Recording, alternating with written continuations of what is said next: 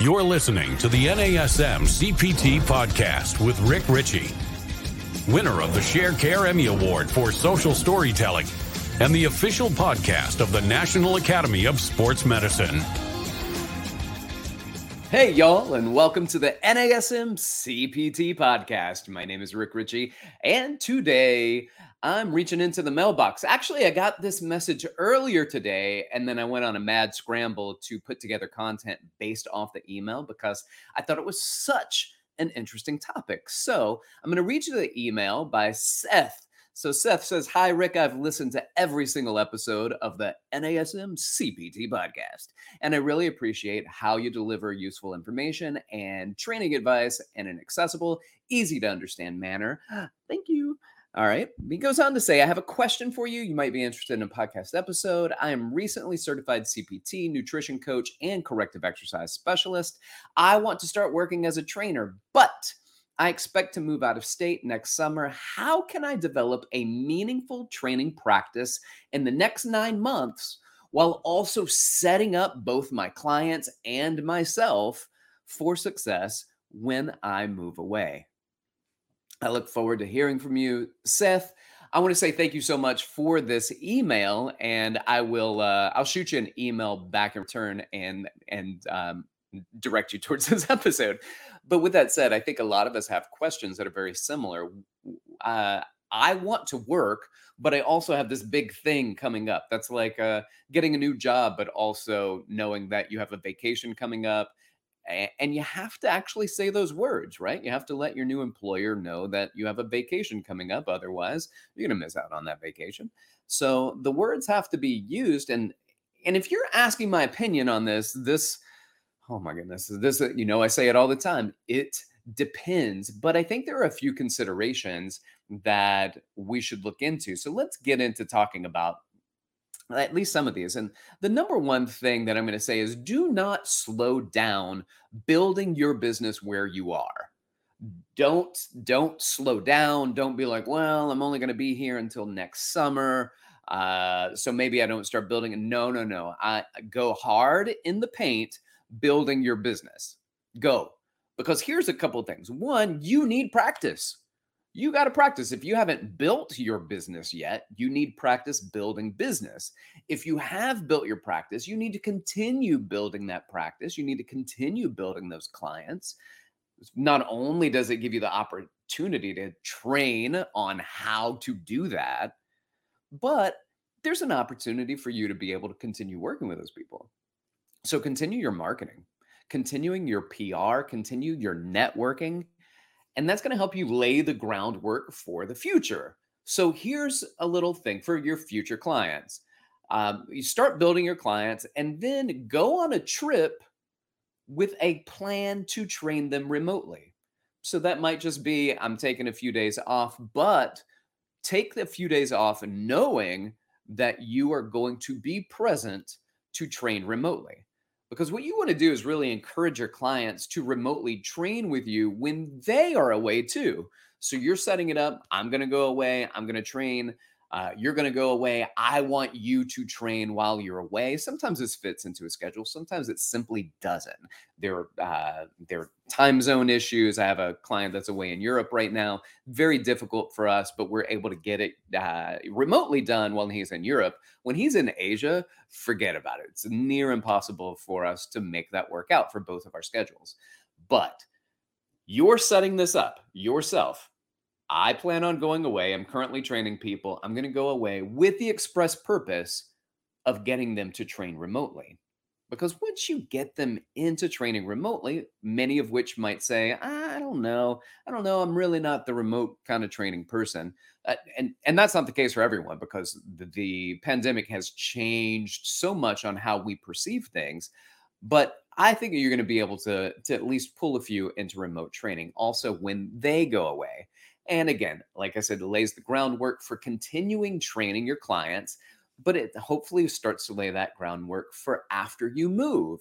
You've moved away, they're out of town, whatever it is. And once you're gone, you've already set up that you can train remotely and give them excellent sessions that you can do remote work, that you can still program the training protocols. You can still help them hit their goals, but you're just doing it remotely.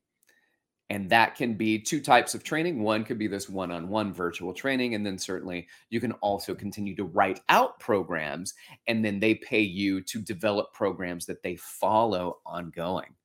So I also think, again, laying the groundwork for your future, you should start planning out what future location you plan on working at.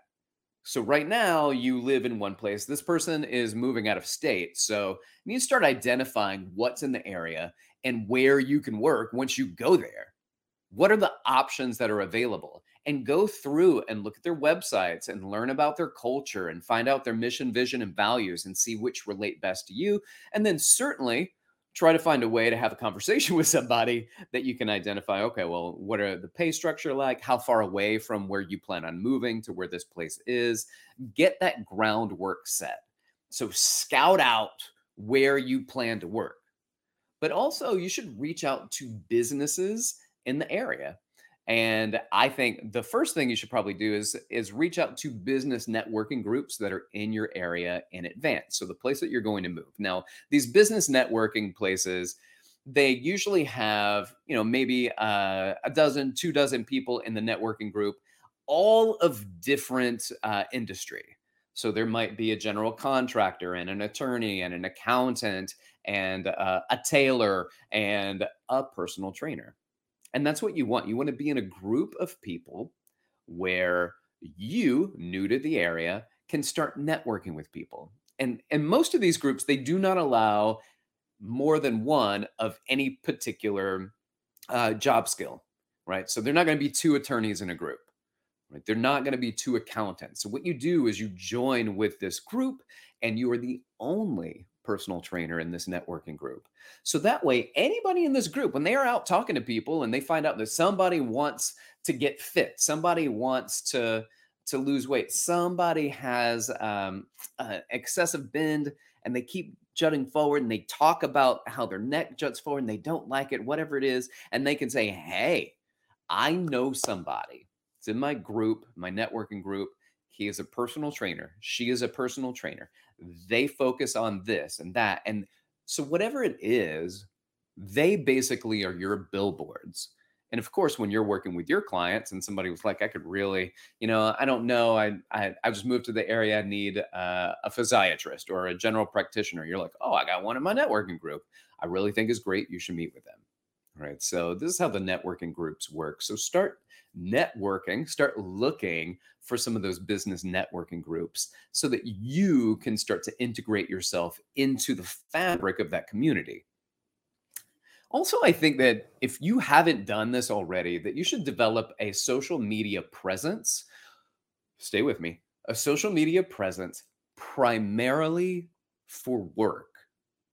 Social media presence primarily for work. So what most of us do is we post kids' birthday parties, first day of school, last day of school, funny things, and then me working out, and then funny things and a cat video, and then me working out, or tips and fitness tips and ideas that you can start to integrate into your workouts, and look how my flip-flops tore when I was out on the beach. And so we get a variety of things, none of which necessarily is focused on what you do as a fitness professional. Now, what I like to do, or like to think I do, is I put a lot of, actually, I'm not as vocal on social. You know how I do. I'm like, hit it hard for 3 or 4 weeks. And then I'm like, I don't know if I like this. But what I do is I tend to say, this is primarily a business page with my family stuff sprinkled in. So people that follow me for the content can also relate to me as a person. So that might be something that you're interested in doing. But if you have a page where it's just all over the place, then I'm going to say either switch how you load content up or get a whole different site, a whole different page, whether that's Instagram or Facebook or whatever it is that you're using, and then gear that specifically and primarily towards your fitness stuff. And so that way, that can be a calling card for your fitness. And then when you start to do promotions, you can do that based on geolocation. And you can start building those promotional aspects in your new location before you even get there, which is pretty brilliant. So there's a part of that, well, all part of this and kind of networking for the new place you're going to. Now, let's go back again. When you leave, here's the thing. Your clients may continue to work remotely with you, but if they do not, make sure they are in good hands of another trainer that you trust, that you feel very comfortable with. Because if you want to know what's best for your clients and the clients aren't going to continue to go remotely, then I think it's vitally important that you have a good trainer that you know and trust that can help your clients reach their goals. I mean, ultimately, we're in this to help people. And if you're no longer around to help people, you should definitely move them over to another trainer that can help them reach their goals. So connect with other trainers. They'll know that you're leaving and they'll be very nice to you. And they know that you're leaving and they may be getting your clients.